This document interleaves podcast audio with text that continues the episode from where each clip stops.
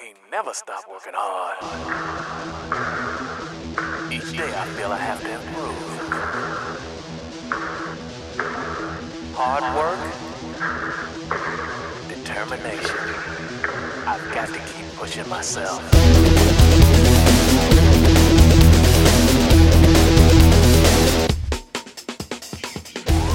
Hello and welcome to Hiya, the only podcast that doesn't know Aikido but still loves to hear you say, Oh, Sensei.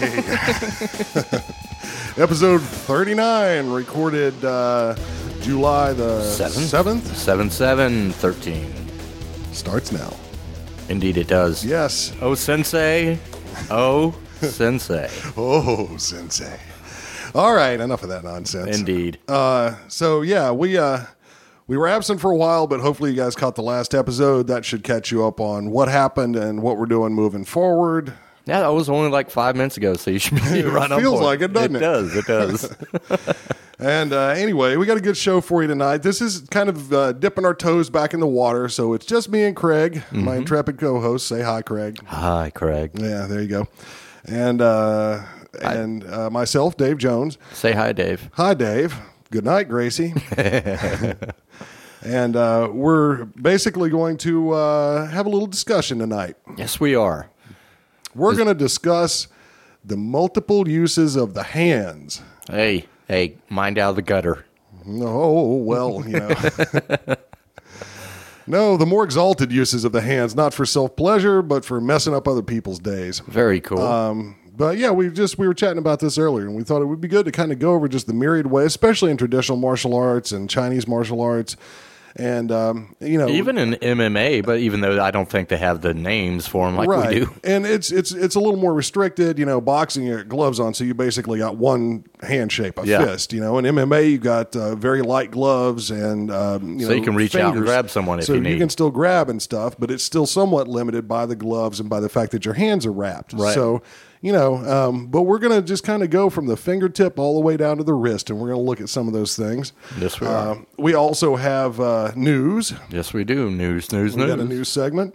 And uh, yeah, that's going to be about it for this show. But uh, hopefully, you'll find it entertaining. And if you don't, you can always write us and tell us Why? why.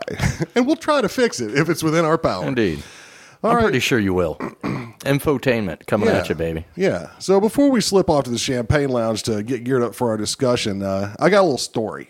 Um. Once upon a time. There's no there's no pagans in this one, so it's probably not that exciting. But I just I had a little rel- rel- revelatory moment. Um, I don't know if I can even say that word. because someone who was uh, well versed and uh, in in wrestling and grappling uh, had asked me a while back, and I'm, I'm, I apologize to this person because I can't remember who asked the question now. but they did get me thinking, whoever it was. Excuse me, and. Uh, what they wanted to know was, well, uh, do you have an arm drag in Bagua and Xingyi? Uh, yes, you do. We do, but when he asked the question, I'm like, uh, I I know it's in there, but I, I it's not explicit. No. So I couldn't remember where it was. Transitional move. Right. But I thought about it for a little while, and, and sure enough, and this has happened to me many times before, things that you don't think about are in there already, and you just kind of ignore them, sometimes for years, because they're transitional or they're sort of, they appear secondary to the movement or whatever. But uh, the first place I found it uh, was right out of the Five Fists, crushing you know, because we crushing goes out, and we always typically will open our hand a little bit and You might wanna close it again. explain what crushing is for someone who doesn't Yeah, it's, it's one of the five fists, so it's a very basic technique. It's basically just moving forward and doing a, a vertical punch to the midsection, or at least the basic version of it is. Right. Um, and you know, you're driving off the back foot. It's the wood element, so it's like the arm is growing out of your body. It's basically you know a short punch with your whole body weight behind it, and usually it's directed low, although there is an uppercut version of it. And uh, I realized that you know you, that punch and that little opening of the hand and closing and dragging back wasn't just for squeezing someone's nipple if you punched them in the chest. Right. it was also you punch low, it slides through, and you just uh, uh, when you when you hit somebody in the short ribs or the solar plexus in that region, if their arms are up, the tendency is when they Drop get the hit there for the elbow to pull down, and it'll drop right into your hand. And then you grab it and take another step and haul the arm, and you can walk right around behind him, just like you know your classical wrestling moves for that contain arm drags. Or if you're doing two of them, the first one could be to set up the thing that pulls that arm down, and the second one is the grab, if you would. Right, right. So, uh, you know, it, I just thought it was nice because, like I said, this has happened to me many times before. And maybe you, you have some instances like this you could talk about, Craig, where, uh, you know, you, you don't really realize something's in the system or you don't think about it. And it's such a fundamental tactic, you know. Oh yeah, uh, I showed it to a couple of my students and it like blew their minds. They're, oh, yeah. Oh, this is so cool, you know. And I'm like, it's been there the whole time. And it's my fault for not showing this to you because, you know, you tend to think of a punch as a punch and you forget all the other stuff that goes And then you get in that typical thing: a punch is a punch, a punch is more than a punch, a punch is just a punch. You know, Exactly. Yada yada. yada. Yeah. But uh, but yeah, I get that stuff all the time, and we get that mm, mainly in Chinese martial arts because we're used to seeing and thinking of our forms or katas, if you will, as postures with transitions in betweens. And yes, the magics and the transitions and all that stuff. But you usually, you know, when you're teaching people, uh, and if you're a teacher, you you teach more than you end up practicing or fighting, so to speak. And so you end up thinking about that one to three main application, um, and and really kind of glossing over the other things. And sometimes you have to almost really dig through that encyclopedia to find that move. But yeah, a lot of times you'll be surprised, and all it takes though is that that shift of focus outside of the the main application. Say, okay, now we're going to focus on just the transitional and what the app might be for this. Um, but yeah, I've encountered that all the time. Uh, a lot of times, you know, we do a move, for example, our, our typical animal stuff that we do that's just an introduction into kung fu where um, you know it's a like a brush knee twist step for from Tai Chi, where one hand kind of bridge parries and a strike. Exactly. You push, you know, the incoming strike's coming at you. You push it it horizontal and kind of down, and then you come over top of that with a, a strike. You know, typically we use a claw, but whatever. Um, and then we turn it into a walking drill, so you can continue to do that over and over. You take a step, you do the thing. You take a step, you do the thing.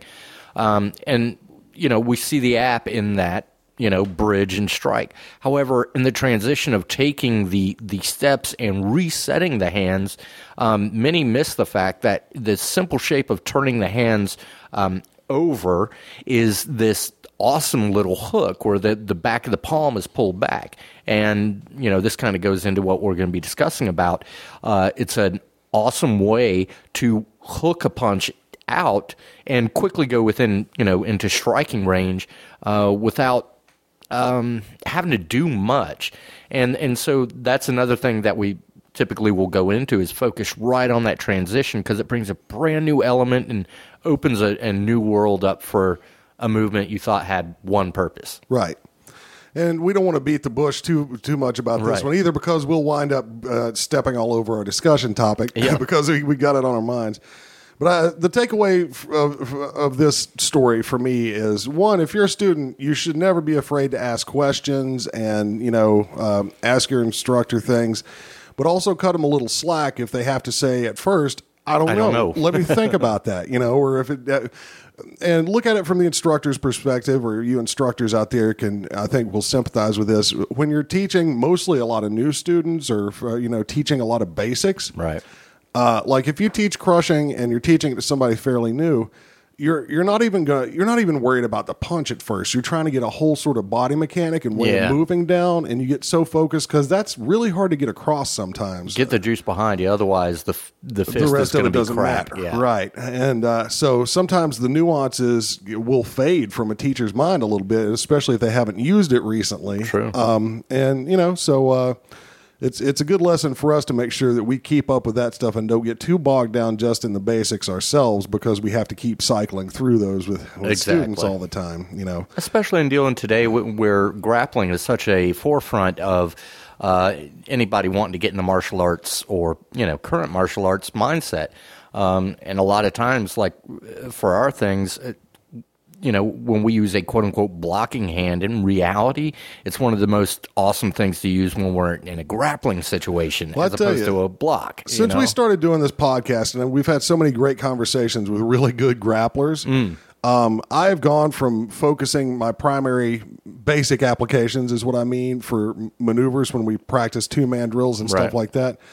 Uh, I've gone from just focusing mainly on the striking. I, I have to remind myself, you know, this is an upright grappling and striking system. So Mm-hmm. I also, every application I do, I not only teach an inside and an outside version now as a basic, But, a I- takedown, so to speak. uh, not, not necessarily a takedown, but how to apply that same application from a clinch. ah, gotcha. So, and it, you know, and again, it's like some of this stuff I knew already, and some of it's discovery for me. It's like, oh, wow, this actually works really well in a clinch situation, Right. you know, but it's a new translation of the movement. But you know, it was built in there to begin with, so Yeah. it's it's not like You call it up. overhook, underhook. We call it inside outside change. Right, exactly, exactly. So you know, uh, nothing new under the sun, but uh, Yeah. just different ways of putting it together. There you go. All right, folks. Well, we're going to hit the champagne lounge and daintily sip our cocktail, and we'll be right back with our discussion topic.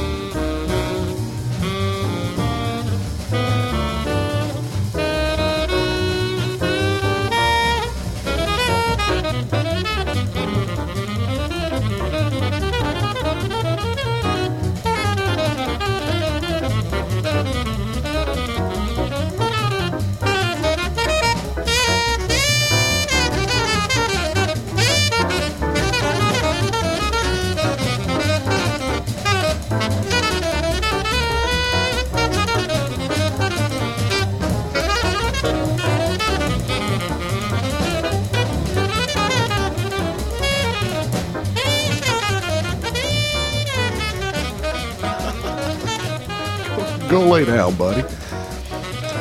Okay, so our topic for this evening, or this afternoon, or morning, whenever you listen to this podcast, right.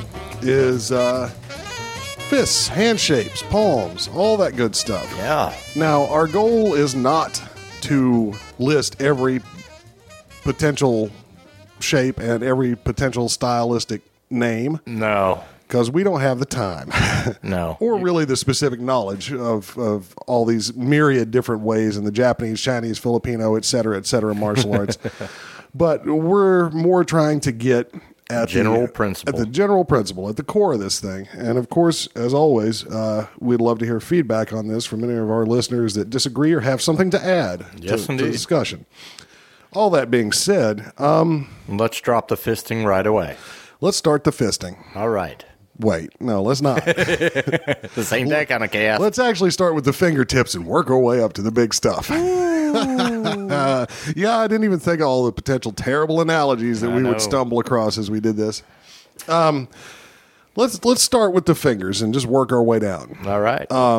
Fingertip strikes. Uh, not. s- You're about to catch one of those, man. Fingertip strikes. You know what do you? Uh, what's your opinion on those, Craig? Uh, different styles treat them differently, and and some arts don't have them at all. For instance, if you do mixed martial arts or boxing or, or a ring sport, you will not be allowed to poke your finger at somebody. no. Uh, you might poke them in the chest or something, but that's not going to bother them really anyway. No, we it's did all that about in high school too. yeah, Poking TT torture. Yeah, You sit on somebody's arms and poke them in the chest till they screamed. Um, but uh, using the tips of the fingers to attack the eyes and very soft targets, Mm-hmm. That's pretty common. Definitely. I mean, you'll find that in a lot of different hand shapes, as a matter of fact, from uh, crane beaks to crane wings, uh, you know, in, in typical Chinese kung fu, to just a, a loose hand to, to gather someone's attention or say, oh shit, my eyes. Yeah. And that's a tactic we favor a lot in Bagua because we like to grab people and we got to make them put their hands up to do it in Right. most cases. So, um, so yeah, so we, uh, from my own experience, we use a variety of stuff, uh, primarily just a relaxed hand, whether, you know, you could be doing a ward off and then just flick the fingers out. Uh, you could Ward poke- off is kind of back of the hand. yeah, yeah. We'll get to that when we get more into the meatier parts of the Right. hand too. Um, but uh, we also use uh, what I call the three stooges, which is basically a snake tongue. You know, Mm-hmm. Yeah. two fingers poking the eye. And the object is not to drive your finger through to the back of their skull, but simply to tap, you know, the eyeball to drag attention there and to get the results that that gets the watering eyes, the blinking, uh, all Mm-hmm. that stuff. It's, you know, again, it's not really necessarily intended to gouge out an eye. No. It's more of a tactical thing. Right. I mean, there are some techniques, for example, that that we use in Northern Shaolin. Um, form wise, at least, uh, very prominently, which is what we call spear hand, where you know, let's say your left hand would would the forearm would block downward an incoming strike, and the right hand would shoot over top of that with the palm facing up, with the idea of the the spear hand being your fingertips going just underneath the Adam's apple. Um, you know, that's kind of how we do it in the form, but in reality, um, a lot of times that's you know you're using the forearm or you know the fingers might end up changing into something else, curling into a fist, you know, upon reaching the target area. Um, but granted, fingertips can still be used for striking areas or simply to get into areas uh, where they'll turn into something else. Right, into a grab or something. And mm-hmm. I, in, in my experience, and this is just in my experience, but the two places that are really good targets for fingertips are eyes and armpits. I can see that. Uh, you know, you, you jab your fingers up in somebody's armpit. There's a lot of nerves and tender skin up in there, yes, and it, it can really get a reaction. Again, uh, the, typically neither one is a fight stopper unless you really get your finger in somebody's eye. Right. But it sure can change the way they're thinking and the way they react. It's a strategic move. Yeah, yeah. Um, moving along from that. Well, before we go okay. into that, if you're going to use that um, you know, fingertip idea. Two things to, to keep in mind. One is uh, if you're going to use it for any sort of uh, damaging or to grab their attention, you know, because some people will use them to strike into small areas. You know, it's a small surface you're using. Uh, if you're going for an area, it's going to be a small area on the body. Um, is conditioning sometimes you need to be used to, you know, using your fingers. Um, and then the other thing is people love it when the fingers are hanging out. Um, so you got to have a plan of action. You know, otherwise, a lot of times somebody can be quick and grab those fingers and get to herky jerky and then owie wowie. yeah. Yeah, fingers are vulnerable when you leave them floating out there in space. Mm-hmm. So, you know, if you're going to use them, use them quickly and then get them back because yes. uh, if you leave them hanging out there, somebody will indeed get a hold of it. Now, often, you know, for instance, the Three Stooges poke I was talking about, usually we only employ that when we already control one arm. Right. And you can use the forearm on the elbow. It can be created as a locking situation, but specifically for the hand, you poke up there, and if people put the other hand up to protect their eye, usually they'll put their palm up, you know, right. to, to keep your or finger. a willow palm on the bridge of the nose, you know, three stooges. right, right, right. yeah, the brain. the most people just stick their hand up though, and yeah. actually you can take those two fingers and go through their fingers with it, and a simple little twist, and you can grab a nice single finger lock on them, a oh, nice oh, yeah. small joint lock. So small circle jujitsu there a little bit. Yeah, and that's just one of those things we were talking about a second ago, where you convert convert the fingertip strike into something else mm-hmm. when it's mm-hmm. achieved its its purpose of drawing up the block or doing whatever. Attacking chin off. Yep. Yep. Um, but just know that your fingers are vulnerable to the exact same thing if you don't, yeah. you know, if you let it hang out there too long. Um, and the other thing I would mention on single finger striking or, you know, double finger striking or whatever before I move on. And then we've got some weird ones like our pew pew pew, the pistol grip yeah. hand shape. Different purposes for this stuff.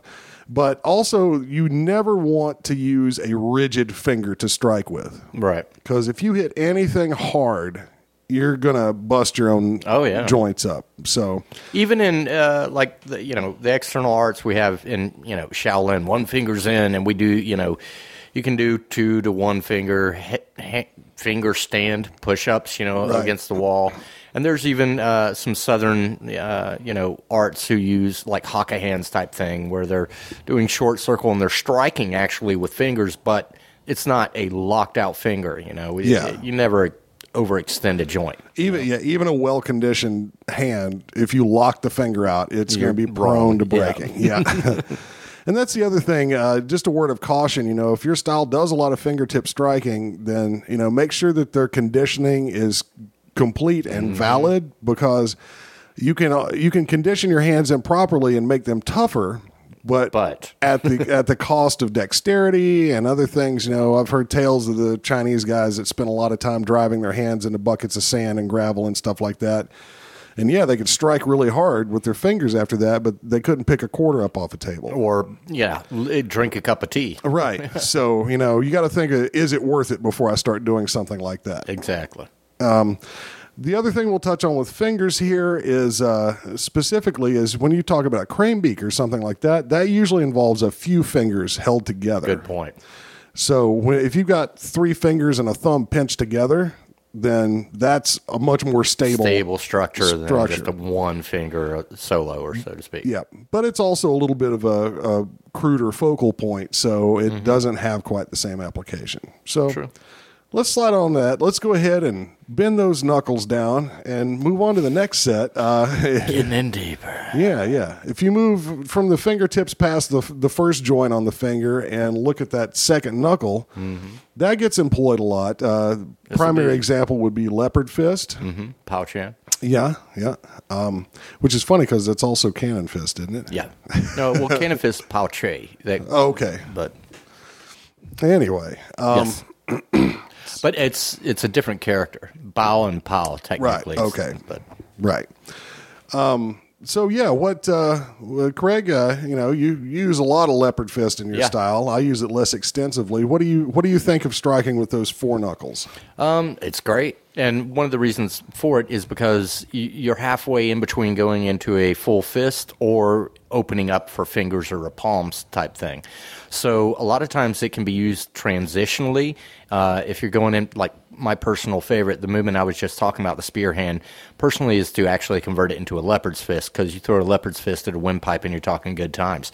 But um, the other great thing about that is that y- you'll notice when you do tuck that just that first joint, the uh, that part of the fingers that shows up is not straight up and down; it's diagonal.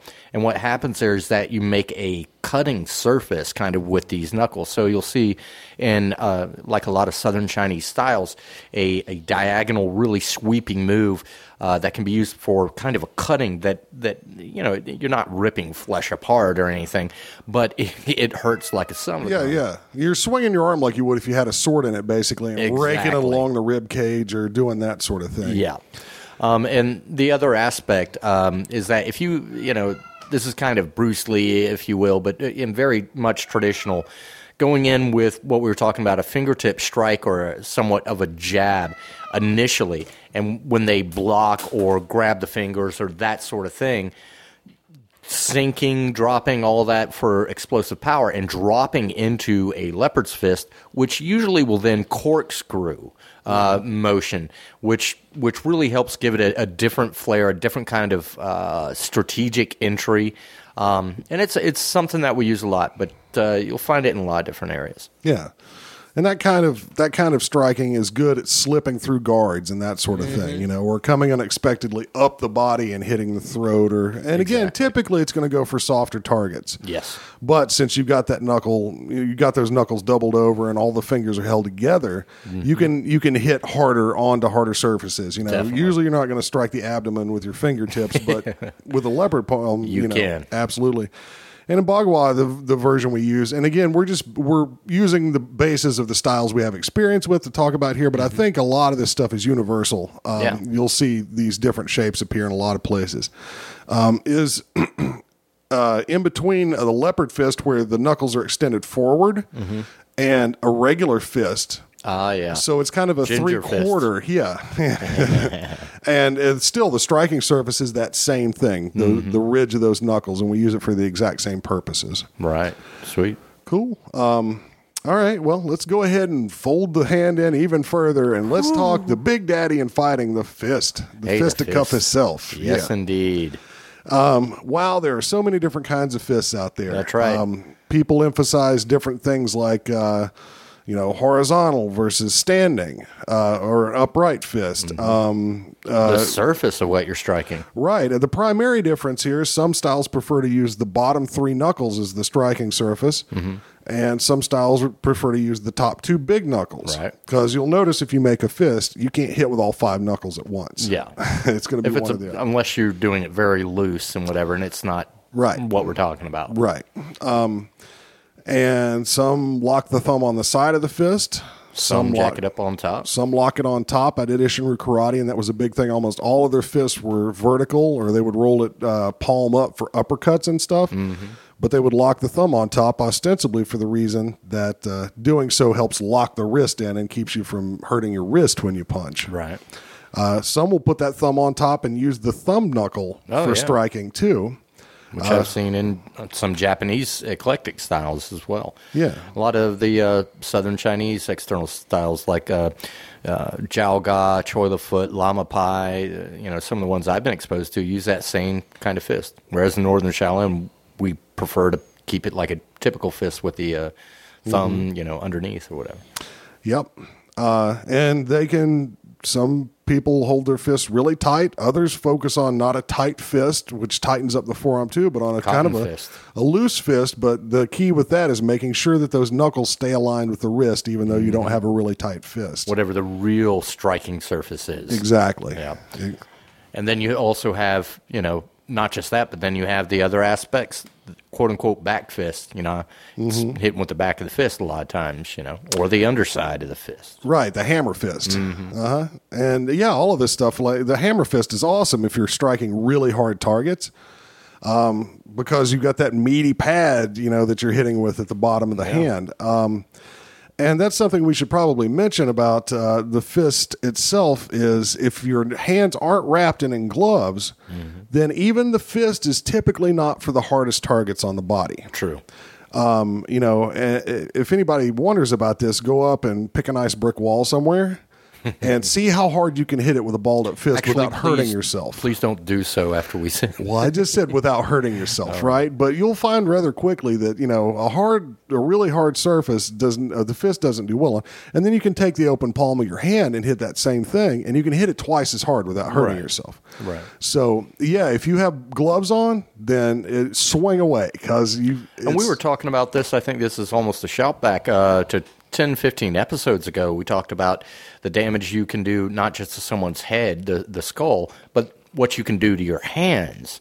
Um, you know, And one of the most common stories in fights is I won, but I broke my damn hand. Yeah, You know, yeah. and even in, in sporting martial arts, you see people with wrapped and gloved hands breaking their hands pretty Yeah. frequently in there. So, word of caution on that. Mm-hmm. um, but, you know, the fist is good for most targets on the body. You know, usually you're not trying to punch somebody on the hard part of the skull, you're trying to hit them in the jaw or some other, you know, the small bones of the face right. the body, virtually anywhere on the body, you can hit pretty safely with a fist. Definitely, and you know, um, one of the one of the key things that anybody that's gone from punching air or even punching punching your opponent a lot of times to work into a heavy bag, especially if it's sand, uh, you'll learn very quickly what I tend to call them with my students is uh, wristicuffs. Which is you better watch that wrist alignment. Yeah, that's because when your when your fist folds in, you know you're coming with 500 pounds of power, whatever it might be, just even 20, and your wrist is out of alignment a little bit, snappy crackle and pain, down you go. You know. yep. So be safe and don't do the wristy cuffs. Yep. Hey, and so one thing, real quick, uh, I just wanted to harken back on when we were talking about the fingers um, that we forgot is a lot of times in Chinese forms you'll see a lot of weird stuff going on in the finger with the fingers that not necessarily um, for fighting. Sometimes it can be used that way, but um, you know. The most obvious is when you think of Hung Gar, the Tiger Crane system. You see this one finger, the index finger, being held up, and and, and the uh, palm really pulled back, you know, and it's ah, strengthening thing. Um, is that you know if you guys have noticed when you when you pull back all your fingers and lay down one or two and stuff like that, you feel different things happening in your forearm because each finger's you know more or less a, It's got its own tendons and Yeah. its own little separate mechanism. Exactly. If you've got strong forearms and, and you make a slow fist, one finger after the other, you literally see a ripple going through your forearm because of each, you know, tendon and stuff going on. So it helps to build and focus uh, strength and, and flexibility and, and um, I don't know, uh, you know, just uh, dexterity for those different fingers and areas of the forearms. And then, like you had mentioned too, there's there's also like in that very specific movement, um, Symbolism. Yeah, one finger shall. Supports the nation. or Yeah, whatever. that's it. and in uh, like ninjutsu, they have all the little finger postures and the right. mysticism involved in all that. Kuji no in, you know. Yeah, It- that's it- what it's. And it, you know, each one symbolizes a power, a strength, a more a moral ethic, or whatever it might be. Um, yeah, I'm glad you brought that up because uh, you know, like we also use the fingers a lot for grabbing.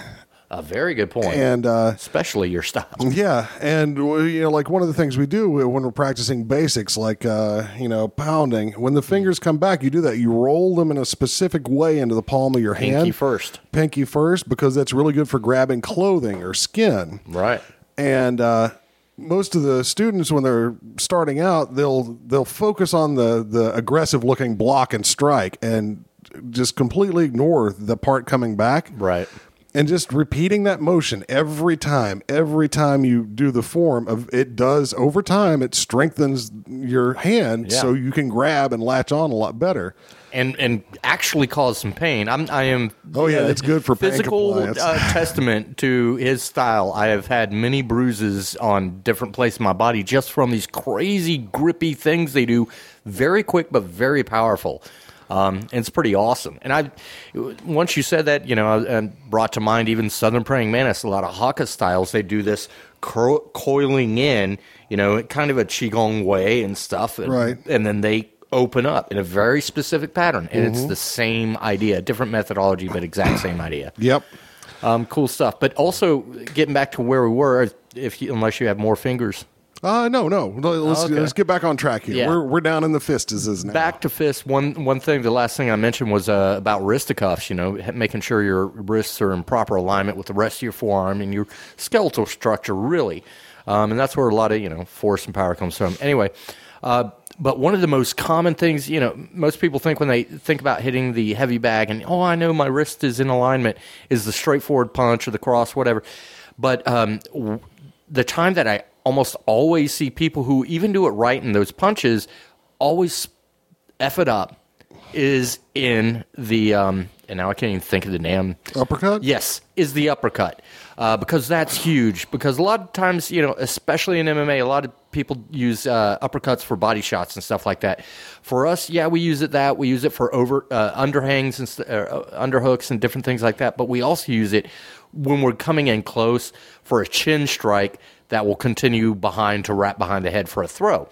Um, and so a lot of times I'll see the wrist of cuffs being made really too incorrectly, and they it doesn't have part of the that uh, part of the problem with that may be uh, an uppercut is not a punch that really lends itself to being practiced on a heavy bag Well, true. If you're trying to to do an uppercut style punch on a heavy bag, what you usually wind up doing is more of a shovel punch. I call them, Yeah, yeah. uh, because that's how you have to You're align changing yourself. the trajectory because it's vertical eh, thing hanging there. right. Um, so you need to look at different striking True. Uh, practice surfaces when you're working that. And, and granted, this is not. Uh, I can hear some of you guys now because we use this a lot. There are times when you do specifically do bend your wrists immediately before or after a strike. If you're getting in with the limbs, you know, you'll you'll do an uppercut while eh, you know there's a cross coming at you. You dodge or trap and, and an uppercut underneath, and then you'll bend that wrist And use it as a hook. limb. Yeah, exactly. To reposition the But, uh, limb or turn the body. Yeah. All right, but um, what else we got on fist? What do you think? I don't know. I think we've kind of covered most of the basics on the fist here. We talked about the different thumb placements. and We talked about the different striking surfaces. You know, the Mm-hmm. Two knuckle, the three knuckle. Um, and again, we want your input on this because we know everybody does it a little bit Yeah. different, and uh, we'd love to hear tales of how differences make. Uh, And one last thing uh, that came to mind, you mentioned, uh, you know, some ninjutsu styles use the Kujino in for the fingertips. Uh, they also use a thumb tip, uh, you know, like the, the one based out of here in Atlanta, Bujinkan, um, where the thumb is actually, the little thumb tip is kind of sticking out. and yeah, not use just it- using the knuckle on top of the fist, but actually protruding the. thumb. Yeah, yeah. and they use that for the short ribs and the places in between the ribs, um, you know, to strike and then open up and grab maybe. That's also a pretty safe way if you're trying to poke somebody in the eye too. yeah, yeah, very good point. They'll read it as a punch on the way in, and not And not a dig and, And, cover. you know, yeah. even if you do hit a hard surface, if your thumb is locked in on the top of your fist, then you're not going to break it in all exactly, likelihood. exactly. Yeah. Well, let's All right. uh, let's what's let's go ahead and uh, unclench that fist, and uh, let's take a look at palm striking. Open up inside. Yeah. I think the the first. Uh, oh Jesus! you, you wouldn't drop the f bomb. Right. like you're going for you know to get rid of our explicit tag or something, but, then you go with and make that a, a, a connection. Anyway, uh, let's start out with the palm out uh, open hand strike. Um, we a lot of styles really like that. Bagua loves it, um, but virtually any uh, traditional martial arts style, you're going to see that.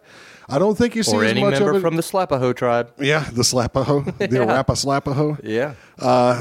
Um, Five finger death punch. Yep.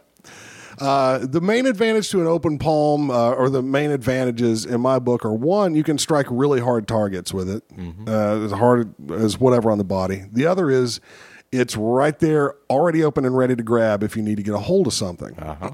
Very versatile. Yeah. Now the vulnerabilities are uh, typically uh, you're going to expose your fingers, Fingers to again. danger. Yeah. Um, and I remember when I first started practicing Bagua, you know, Shaolin was much more of a fisty art, and even the palm strikes, the the fingers tend to be kept together. Mm-hmm. Right. And Bagua is like open your hand as wide as it'll go. You know. Stick it on out there. And I'm like, that's great, but I was always like jamming my thumb on my own body and stuff when I Oh. was practicing. It really it took me about a solid year to just get used to spatially having my hands open like that a lot. Tiger's mouth specialty. Yeah, the hukou. Yeah. Uh, I uh, you know, it, it took a while to get used to. I'm cool with it now because I'm used to it and I don't hurt my fingers any more often than anybody else that does this kind Right. of thing. But it definitely it takes some time and some work to to, to get used to leaving your little digits hanging out there like that. Yeah, you found It's the a palm of the day for sure. I mean, I've had, I've been jacked off. Eh, ooh, good gracious! I've been jacked up plenty of times. yeah, yeah. I realized what the rest of the sentence was, Yeah. and I said that's inappropriate. You were about to put my name in there. I was by the Dave. You You wish. Yeah, but but I aside from the, uh, the thumb getting jammed up and stuff like that, there's also the targeting. Um, because yeah, the palm can be a, a strong thing, but as you know, there's you know that place underneath where your knuckles are. That if you hit it the wrong area on the wrong bone, it, you, it Yeah. hurts like a son bitch. Um, there are places that, that you'll hit wrong, and there I, there's also I'd like to point this out when you're doing when you're talking about palm, palm as a striking surface rather than let's say a push or reach out and grab or a hook or whatever it might Right. be. Um, you know, for us, we use it one of two ways. We call it yin versus yang. One is when it's you're in the hand shape and it's very it's structured and you're you're you're hitting it Percussive. yeah, Pow. percussive. Yeah. Pow and hitting it. And there's the other that's more yin, where it's like almost like you kind of lightly touch with the fingers, followed up with a spam of the heel of the palm or the center of the palm type thing. And it's it's The people, yang style brush knee, you'll see that kind of strike a lot where the fingertips go out and then when they make contact, the heel of the palm will drop into the target. Right, right. Another thing to mention about palms, like uh, if you're using a palm, a standing palm with the fingers up, that's an upward strike. If you're striking directly into the body or like straight out, like doing a Usually midsection, horizontal, yeah. you roll the fingers out to the side for the simple reason that if you you know if you hit somebody in the short ribs with a palm and they double over in the direction of the strike, they Your will fingers- bend your own yeah. fingers back and hyperextend. And that's funny that you're saying that from a Bagua perspective, and it took me a minute while you said it to think, what are you saying? And same thing for Northern Shaolin. I think that might be somewhat of a universal concept because it makes a lot of sense. Yeah, you would think anybody that had much fighting experience would be smart enough to realize as they made Well, their yeah. style that oh, I keep breaking my fingers when I palm this guy in the short ribs. But it it's cool stuff, and you know, like you know, I was joking when I said Slapho tribe, but anybody that's uh, free sparred without gloves in the winter knows that even just a slap on the ear, oh, you know, in, Yeah. in cold pain, you know, and you can you can hello, how are you? You catch that on the Yeah. ear. Uh, if you have a nice cupped palm, we also have, like I was mentioning earlier, uh, something in our system that we call roof tile palm, um, which to me is is just a slight adaptation from the Bagua palm, it, wherein uh, the the base of the thumb and the base of the pinky are kind of pinched a little Pulling bit closer together, together, yeah. and the center of the palm is pulled out, and it- that's why it's called the roof tile palm. If you think about a Spanish hacienda, the roof tiles, or an old Chinese thing, it's how you'd pick up one of those roof tiles. You know, it's Yeah. it's it's humped Curved, like that. yeah. and you'll see that in Chen style Tai Chi. Song style Bagua.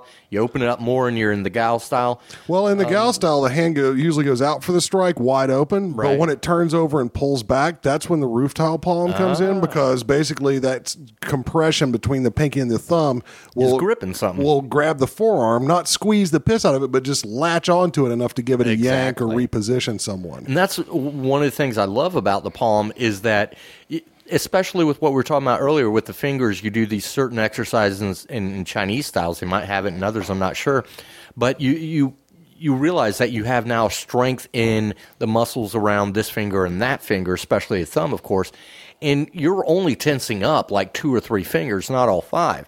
And you can easily switch, you know, and relax and go straight into whatever your next move is. Yeah. Um, that's something that's really great. Yeah, the palm is a quick transition to other stuff. Mm-hmm. It's already wide open. You can close it right up into a fist if you need to, close it up into a grab. Um, Tighten it up and make it go a finger jab. Yeah, this is probably a good time to segue into claws, like uh, you know things like tiger claws and Shaolin uh, or other. Never things. heard of it. Uh, well, let me tell you all about it. All right. Those things go out usually with the hand open, mm-hmm. and when they hit, that's when the claw occurs. So basically, you're doing something that Bagua does and lots of other systems do: is the hand hits flat, and then by bringing the fingers in, you're grabbing skin or Mm-hmm. you're you know you're tearing, you're doing that sort of thing. Grabbing face. We all know the certain Ah, yeah, story. Yeah, yeah. Go back uh, several episodes if if you want to hear that story. Right. And like uh, for us, you know, almost to play off of uh, Dave's story that we're referring to, one things that we love is is the shape of the jawline. You know, you get a couple of fingers, you're in a clinch or something, you reach up there, and one finger goes, you know. Basically, at, uh, around the edge of the jawline, starting from that soft spot by the ear, and uh, you can get a grip literally on the jaw bone, and that's really fun for if you're going into grappling and, and a throw or something like that because it's extremely painful with just a little bit of squeeze. I've, I've never actually gotten a grip on the jawbone before, but I've certainly had someone's lips and nose crunched up in my hand. So A little smush face. yeah, a little smash face going on there. Yeah. so yeah, you have and and Chinese styles are known for this because a lot of the styles are even called something claw, like eagle claw kung fu, Ying Jow, Fu Jow Pai, which is tiger claw. You have Mm-hmm. Hung Gar, which is tiger and crane, and so you got a beak or wing and a Right. claw. You know, and there's a lot of those, and it's it's great. And one of the most prevalent is eagle claw. Like we're not an eagle claw style, but we use it all the time, and it's just a simple way of you block or you parry or punch or whatever, and simply fall down and grab that wrist Yep. or elbow or whatever it is. And that's uh, we can tag back to the tiger mouth. If you're doing an eagle claw or a Mm-hmm. grab or whatever, you have that. Uh, that the tiger mouth is basically the index finger and the thumb. that. Yeah, uh, making a C shape with it. Mm-hmm. And you know the C shape has to point outward though because you're Yes. hanging onto a limb with it. It doesn't point out to the sides, Right. which is a mistake a lot of people make at first. Um, but it, it's very natural once you get used to it. You know, you you strike or whatever, and when your arm contacts their arm, you just flip it over and it latches Mm-hmm. right on, and then you can start manipulating. And the cool thing too is now some people like if you're one of those harkening back to the uh, fingertip thing. If you've practiced a lot on fingertips and you're conditioned and you got really strong fingers, when you have that eagle claw, you can actually get a little funky play with with the muscles and tendons and hurt the hell out of somebody. Not uh, life threatening, but just owie wowie. That that point of oh, I've caused pain. Now I can move on because it's you know a little bit of paralysis. But even aside from that, usually your your fingers aren't arthritically tight when you're doing that kind of thing. It's just a collar. Yeah, it's more about making a cuff. So when you yank the arm, it, it can slide down to the end of the arm, but the Those joints fist, that are their, their hand, yeah, won't slide through. Mm-hmm. And it's usually not used like when you think about grappling. Most people aren't going to use it to put a hold on someone. No. They're going to use it to yank them and reposition them in space. I, I mean, it can also be used, you know, it, depending upon where you are, especially from the clinch. It, it, it's nice if you get a nice underhook and you pull down an elbow or come over top, and then the other one goes straight up for the uh, literally the jugular, the the Adam's apple, and you just squeezy squeezy and pull downwards. Usually their hands come up and Yeah. you know go for throws. Yeah. but uh, So uh, all right, we've kind of I think we've beaten up the basic palm area here, but let's look at the the sides of the hand. Well, hold on, real quick before Oh, sure. we leave claws. Uh, a couple of others that are probably unique to Chinese martial arts. We, you know, we've discussed the the tiger, uh, the eagle, um, stuff like that. There's also, believe it or not, if you guys have seen mantis, uh, specifically northern mantis in Chinese martial arts, it's subdivided into southern and northern. The southern styles usually do the fist that we were talking about earlier, called phoenix eye fist, with the index finger protruding uh, at the knuckle um, for short range striking and whatnot. But the northern styles now will use a very different uh, quote unquote fist, actually a hook or a claw, where um, I don't know how to fucking describe this over the air. It's basically if you know how to make a forearm muscle, like to make your forearm muscle bulge, you'll put your thumb and wrap your index finger. This is not exactly the shape. I'm trying to get to the idea. And then you'll bend your wrist to the extreme and sort of crank it, and you'll see your forearm bulge as big as it's going to bulge. Well, you just sort of extend the fingers out, but leave the thumb in position, and that's a manus. That's a yeah, that's a northern mantis claw, and um, that's that's really a cool quote unquote claw because in so doing they've got the fingertip striking, they've got the fist striking, they've got the back of the fist, but they've also got this hooking claw between the fingers and where the bulging forearm is. And so you'll see a lot of times, especially in northern mantis, a quick uh, pl- block or encounter, and ideally a trapping of the arm, and that lead hand then shoots up to, to actually strike or use the fingers to get the attention of the eyes there. Yeah. Um, so you have that, and then there's something called uh, Dragon Claw, Northern and Southern, different, but it, it they all they're just slightly different takes off the hand shape and uh, the benefits of, of circles and lines and different shit like that. But uh, but yeah, there's a lot of stuff, and we could go on for hours. But let's go ahead. and Yeah. Well, we'll push this on towards the end because we've actually been talking about this a while. But we don't want to neglect, uh, you know, a lot of palms are executed with the meaty, the pinky side of the hand. Uh, willow palms, that Mm-hmm. Oh, sort yeah. of thing. Some Bagua styles use that instead of the, the palm That's forward. right, the ox tongue or whatever, ox Yeah. tail. Yeah. Um, and uh, those that tends to be more percussive. It doesn't lend itself to grabbing as much, but it's good for striking, especially bony parts like the the the Sternum. the sternum. Thank you, that sort of thing. Um, and the other side of the palm is the thumb side. So if you're doing ridge hands, that sort of thing, you're Mm-hmm. Going to go. employ that. Some people like to involve a knuckle in that. Some just use, you know, the they keep the knuckle below the surface and use the meaty part of the hand. Right. Um, and often those are really more a case of forearm strikes, and the shape is just to make sure that you angle the radius in your arm correctly when you're striking and sort of tighten up that whole area for the impact. Yeah, you'll find that even in cranes' wings and stuff like that. Mm-hmm. That it's it's really training the shape and structure of the of the arm Right. for an A lot of these weirdo hand postures, the kind of thing you don't see much in sporting martial arts, are more uh, as much about what it does to the arm and, Yeah. and posture as what you're doing with the hand. Definitely, good point. Okay. Uh, what else have we got here? You know, the, we've hit on some of the weirdo stuff. Like the Manus is kind of a weirdo one. You know, it's not something you see in most Monkey paw. systems. Monkey paw, yeah. Now there's the there's the rising Mm-hmm. with the back of the hand. So not like a standard back fist where you're using knuckles. This is something else that a is usually a lift to deflect something and set up a palm strike coming downward, Mm-hmm. or it's a again a relatively soft target strike. So let's let's say you stick your hand out and you manage your right hand manages to grab the other person's right hand. Mm-hmm. And you give them a good yank and move to the side, and they kind of bend over.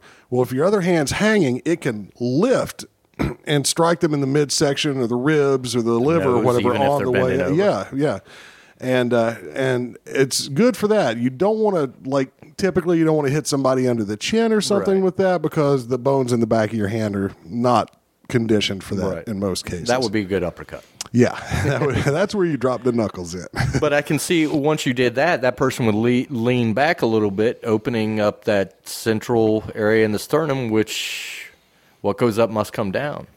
Yeah, yeah. So basically, or if uh, the example I was given more, think of somebody bent over at the waist. So you Mm. hit them on the way up in the stomach with it, and then you hit them on the kidneys or the back or the back of the neck Right. or whatever with the palm and the forearm on the way down. So you know, uh, you do see these like uh, uh, Shaolin has them, Tai Chi and single whip. Oh, yeah. Uh, you're basically looking, you know, at a top of the hand strike in a lot of cases. Some some use it Depends. as a hook. a hook, yeah. yeah, yeah. Uh, but that's certainly one of the things it can be used for. Oh, yeah. Uh, what are some other common examples? Um, like for us in uh, Tontoy number four, and and the way that we do it, oddly enough, instead of, I mean, yeah, there's the obvious what you were just talking about, and we we definitely use that. Um, you know, there's a block coming in, a strike comes in, we block with our left hand, the right hand shoots up and goes for the uh, underside of the chin, but it's it's really a setup type thing. The other aspect is sometimes we'll use it in, I've seen this in several places, in Lian Bu Chuan, uh, the monkey section, where our, our monkey's paw, which is basically four fingers pointing straight down at the ground, your thumb is kind of behind uh, the, the center of it. And it's, it's shooting out about 45 degrees upward, but it's not the back of the hand that we're hitting with. We're actually hitting with the knuckles as though you were punching. Um, and this is usually used on broad, big muscles, not for a penetrating effect, but usually as a thud to make them take half a step back or something like that, or as an entry because it's coming very heavy, very hard, and their hand is going to go towards that area. And that's usually what we're looking for because then. You know, uh, lyrically, we call it monkey climbs pole because then our hand's going to wrap theirs and so on and so forth. But Yeah, um, and uh, something maybe uh, you know boxers and MMA guys can get their head around this a little bit better. Yeah. um, if you do a slip, you know what I'm talking about. Your hand goes up and kind of covers your head. The elbow points forward. And you basically instead of trying to deflect a punch, you slip around it. Yeah. Um, and you know the rules of the game in traditional martial arts, you can use the hand going up as part of a strike. Mm-hmm. You know, it can hit things on the way up. I technically, I don't know. I don't think that's illegal. It's probably illegal in boxing, but not in MMA. right. Um, And the other thing to think about is when that hand goes up like that, again, we're talking about how hand postures set up different things in the arm and the rest of the body. You do a slip, the hand goes up. Yeah, maybe you strike something with it on the way, but it's primed to come down. You can point the fingers right at somebody's eye while it's up there, and you also have your elbow pointing forward, and you've got your whole arm then makes a meat shield on the side of your head. So it's great for if you have to wade in through a hook punch or something. Rooster? What is that? Uh, fighting of? cock. That's it. Yeah. Yeah. Can we say that again? Shingy. Fighting cock. All right. Yep. Uh, where do we go from there? I don't know. We're all the way up at elbow, you know. And yeah, so uh, we've kind of covered the hand in probably more detail than some people want, but there's so much more out there. So if anybody, and yeah, the only other thing we might talk about here just briefly is because I think we've already touched on it, but you know, uh, whatever parts of the hand you're going to use, you have to train not just the hand, but the structure behind it to make Right. sure it's well supported. You know, our hands are our our finest, uh, you know, the- Instruments. yeah, and so if you're going to go wailing away on things with it, you want to preserve them as best you can. So you know, don't just think about the fist or the palm. Think about you know what part of it you're hitting with. The the yeah, striking. Uh, you know, the tiger mouth uh, it can go straight up and slide and hit the throat, and close, grab. make a grab. All these other things, you know, make sure your wrist and your elbow and your shoulder are all well connected Yes. too, because it's all you know. I've seen people punching a heavy bag, throw the, knock their shoulder out of joint because they stiff arm it, you know, Mm-hmm. Yeah. and uh, they're trying to hit with the arm. And It usually doesn't last for too many reps, but you know. yeah. so uh, be cautious with all that. Uh, but Another thing to keep in mind, um, and this is something that if you're a Chinese stylist, you're more than well aware of. If you're not, it's could be new to you. Something that we call seven stars, um, which is a, a style in its own right. It represents a Big Dipper, yada yada yada. All, but all that beside, aside the point, it's actually talking about the major joints in the body, and a you know an old traditional theory. Um, is, is such it does take some timing it takes some serious practice to pull off to to actually pull off in a real combative situation when you know somebody's resisting against you um, but if you can pull it off and you do it proper with proper structure it works great. And what that is is folding in. In other words the fingers hit you fold it in. The knuckles hit you fold it in. The wrist hits you fold it in. The elbow hits the shoulder hits the hip hits you know that kind of thing And of course, you can really in, in real time only pull off really two of those transitions very quickly. But yeah, but it's good to know there. all the folding points on the body because if people block you incorrectly, it's really simple to keep the same strike, the same momentum Yep. going right through and just folding to the next joint down. And it is wonderful for, for grappling, especially standing grappling. When somebody, you know, wraps your wrist and then it's elbow to the temple or whatever. Right. Anyway, but uh, Yeah, all right. I think that about covers it, at least Indeed. for now. Can't wait to hear what you folks think about that. Yeah. Any stories, any accidents, or great results you've had with different hand postures? you know, definitely. We'd and like if you to hear about it. if you want more to, um, you know, even if you're just curious, go pick up an old Chinese kung fu book, and it's almost always at the very beginning of the book. It's like three chapters on just what we're talking about, all the different shapes of the hands, and way more than detailed than than what we've been able to go. over. Yeah, uh, this is not just a Chinese thing either. I want to reinforce that one more time. The traditional arts around the world have their different hand postures, animal mimicry, all that kind of stuff, Yeah. and and even you know boxing is probably the most restrictive because you're Fist. you're yeah yeah you're taped and gloved. But uh, even MMA employs a lot of this stuff to one degree or another. Indeed, and uh, even in boxing, I mean, you know, we do this uh, in, in in kung fu. You can sit there and make a fist, and let's say you're going through an uppercut, and just you know in solo practice, working the speed bag, heavy bag, whatever it might be, or just shadow boxing, but your focus is on, let's say that index knuckle, that index finger, and that's what you're working on, and then a slight twist, and and the real power is coming out towards the bottom of the fist. You know, when you get that, you know, granular with it, it, it starts to take on a different effect. It, it gives you different options for a slight tweak on power, a slight, you know, punch angle or something like that. So it's, you know, everybody can glean something with it if you take it to that granular level, and I suggest you do. All right, then. Well, we're going to take a short break. We'll be right back with the news and a little bit of media for you.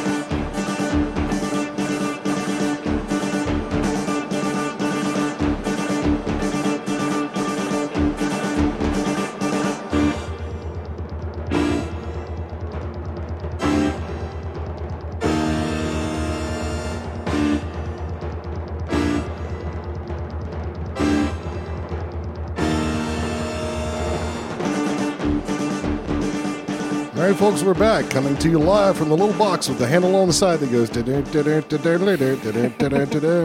There's Craig with the news. News, news, news. Hiya, folks. Well, today's July seventh, uh, so I'm gonna I'm gonna cover some interesting news topics for you from the recent past since we've been on vacation a little bit. Just last night, July sixth, we had UFC bout 162, and I didn't get to see it, but I heard it was a humdinger. I've seen a lot of stuff Yes, uh, being bandied about with that. Yes, indeed. Was the fight fixed? This and this and this. You know, a lot of different people saying different things. Mo- Actually, most of what I've read, sorry to interject No. here, most of what I've read is uh, there wasn't no fixing in that. Yep. Silva been playing around too long. exactly.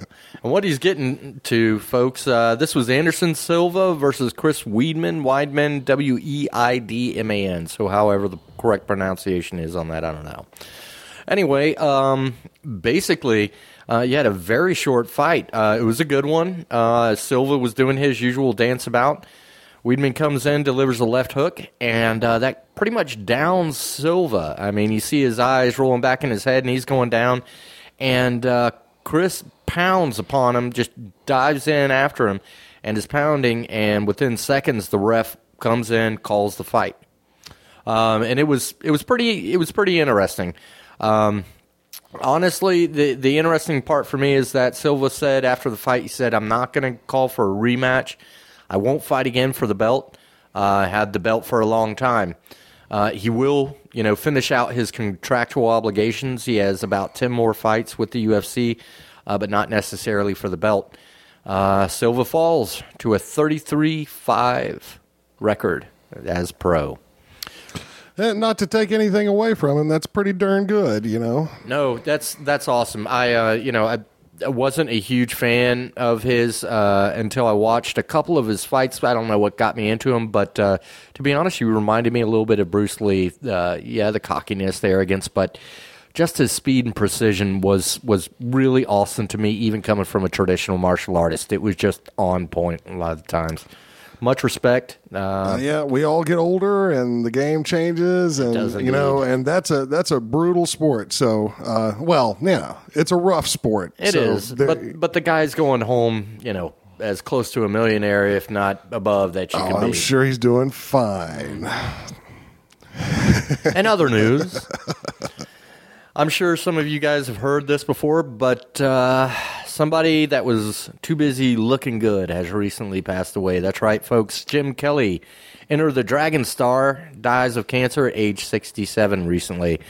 Uh, he was in Enter the Dragon. He was the guy that literally said, I'm too busy looking good. also of famed black exploitation movies Black Belt Jones and Three the Hard Way and several other movies. Three the Hard Way is a really good movie, actually, for that for those black exploitation films. Definitely worth a watch. And just what a charismatic dude, man. He Yeah. he really was one of the epitomes of that '70s, you know. Smooth funk, but whoop your ass. That's right. And, you know, for a lot of those people uh, that were doing that sort of thing, his karate moves were actually pretty good. Hey, yeah. He wasn't just faking his way through it. He, you could tell he had some experience. You know? There was a whole lot of karate in that afro. I'm telling you, yeah, folks. he reach in and pull a pair of nunchucks out. You're in trouble. but yeah, uh, but good on you, brother. I mean, uh, the people who haven't delved beyond Enter the Dragon should look into his career. Uh, uh, lots of good stuff there. I I mean, and some of it's comical, but it's especially looking at it from 2013. You know, but uh, but it you got to think about the time it was in. And Yeah, it was, I'm old enough that I remember those days, and it was spot on at the time. Oh yeah. yeah. I can still remember him in that little Asian, you know, silk night robe, you know, or whatever. I'll take you. That's right, And and, you. you, and you. uh, fun classic. Go back and watch a couple of these movies. Uh, you know, just for enjoyment, if not respect to Jim Kelly. Right on. Moving on, uh, some of you may remember Ernie Reyes Jr., obviously son of Senior. Uh, you know, he was born into a martial arts family. He's been uh, kind of a movie star for a while. He was uh, in Teenage Mutant Ninja Turtles, both the first one and second one, in Rush Hour 2, uh, in, believe it or not, in The Last Dragon, as well as uh, playing the little annoying guy in Red Sonja. And, Yeah. uh, I personally got to meet this guy, and he gave me a bad taste in my mouth, but that's a different story altogether. Anyway, Why were you nibbling on him? well, wouldn't you? Wouldn't you? Eh, yeah, he's famous. Yeah, Sure. Yeah. nah, he took my seat when I went to come to the uh, uh, karate black belt show. What do you call that? Battle of Atlanta. Oh yeah. Well, Yeah, move your feet, lose your seat, brother. That's right. anyway, he is the new host of MYX TV's Movie So Good. That's right, MYX TV. That's myx.tv.com if you want to check that out. Uh, it's the fastest growing Asian American entertainment network in the U.S. Uh, this show, Movie So Good, is in its third season, and it brings to light comedy, action, and combat uh, genres of, of TV and movies. It's kind of the hottest destination uh, for classic kung fu flicks. Anyway, it shows it Sundays at 9, 8 Central. Um, and you can, you know, host in and, I mean, uh, dial in and, and check him out. He's the. Now, is this an internet uh, show? No, it's it's on. It's an actual cable uh, pro uh, channel okay. that you can subscribe to.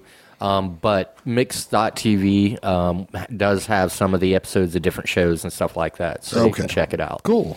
Um, yeah, it's something uh, I only learned about from doing this research, and I'm going to look into it myself. Um, and on the short note, uh, we haven't gotten enough of Bruce Lee's statuary around the world, evidently because one has just popped up in L.A. Chinatown. I think every city eventually should have one of those, or you know, maybe maybe some people should throw some Jim Kellys in there. there you have it, or a little Long Duk Dong.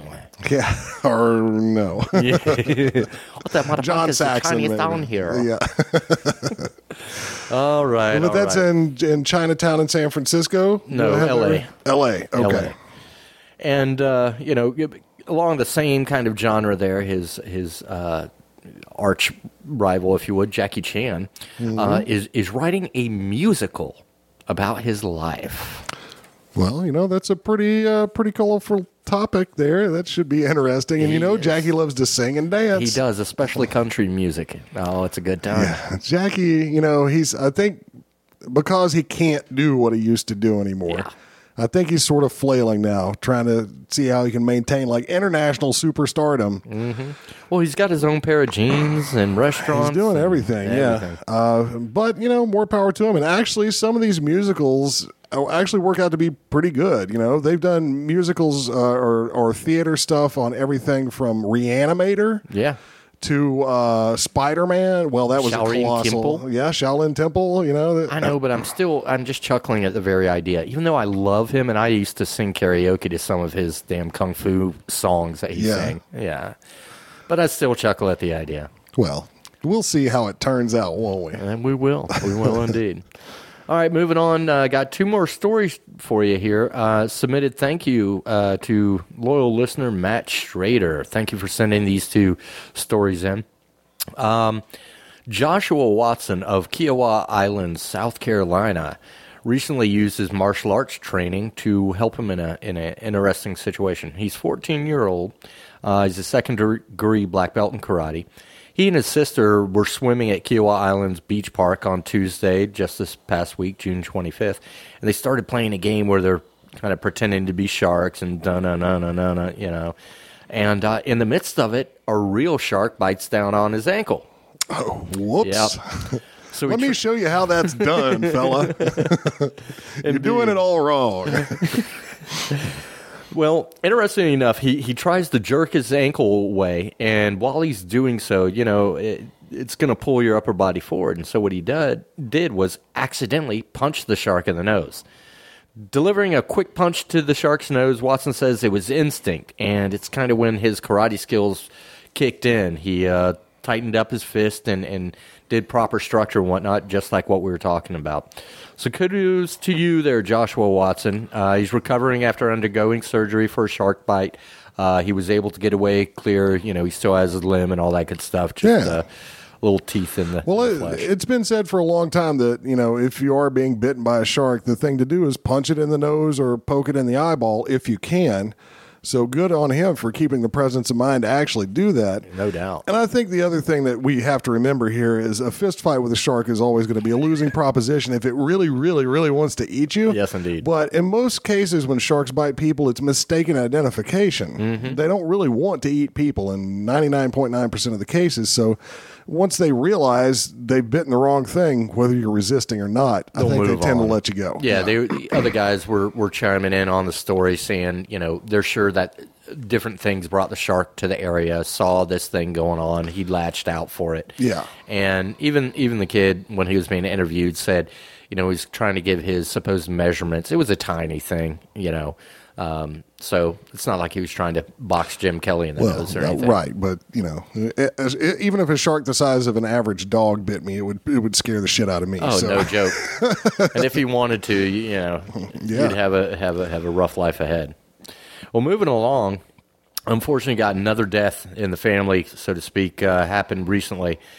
R.I.P. for Lau Kar Leung. Uh, in, in Mandarin, he's known as Liu Chia Liang.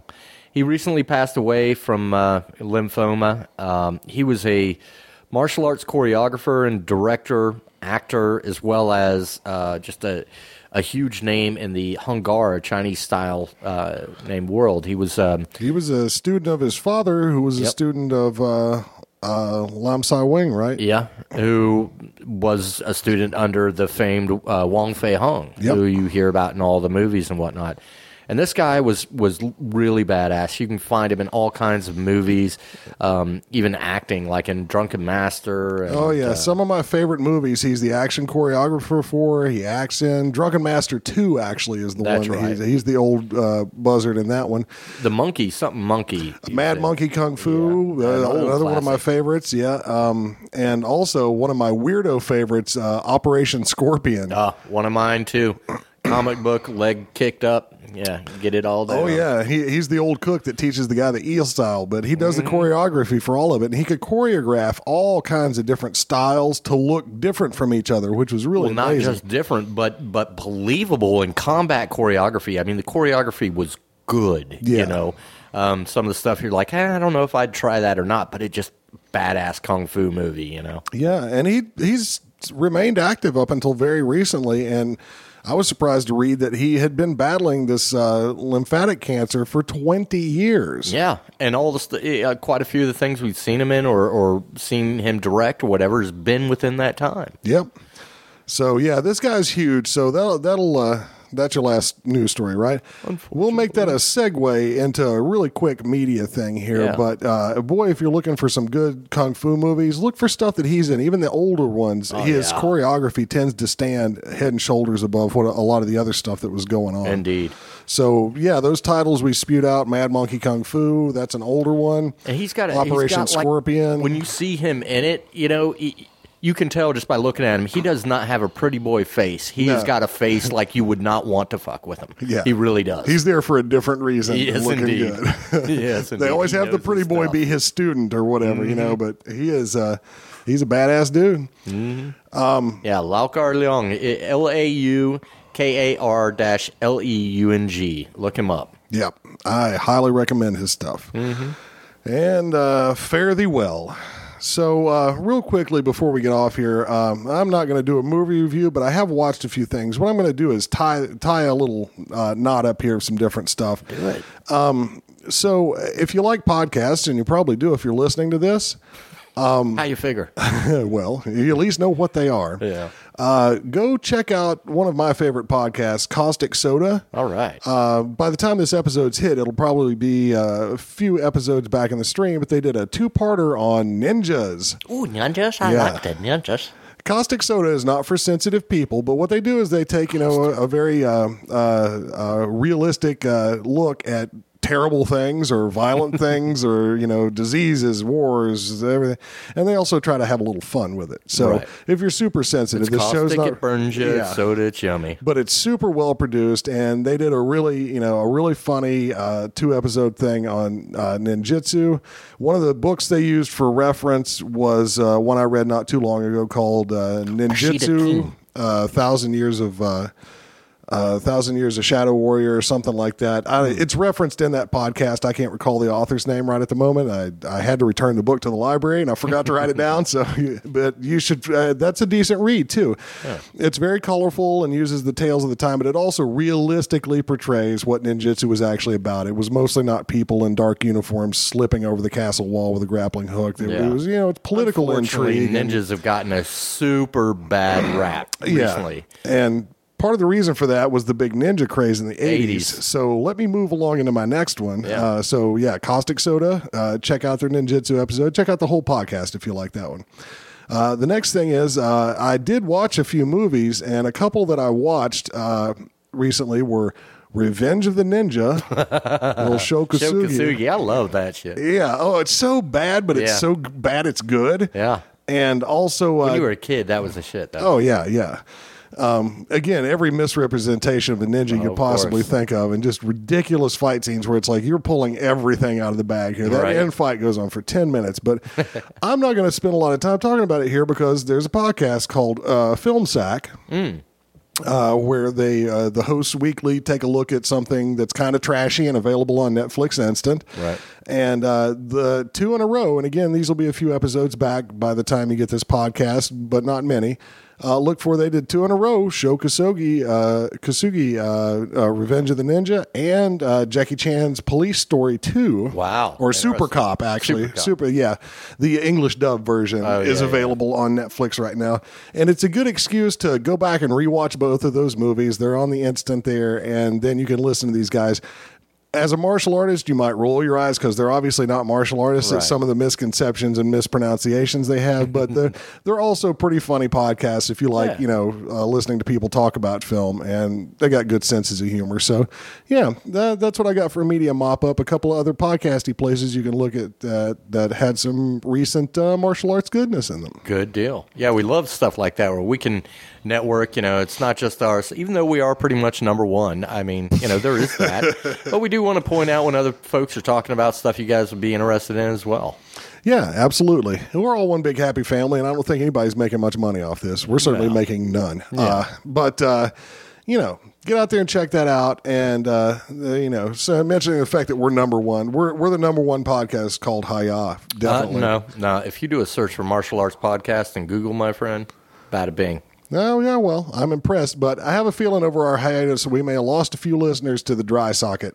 We have. So uh, if you're out there and you're still listening to us, thank you. And uh, please uh, drag your friends to the party. You Do know, it. pimp us out as much as you can because it's knowing that you guys are listening that keeps us putting up with this and taking the time to do it. Yes, indeed. Uh, all right, you got anything else, Craig? Ah, just a Judy chopping high on. That's about it. All right. Well, folks, uh, thanks for listening, and we will see you again soon. I can't believe all the crap that comes out of your mouth. Yeah, you're so condescending. That's all you're about. Get off your house and do your thinking. You wish you listened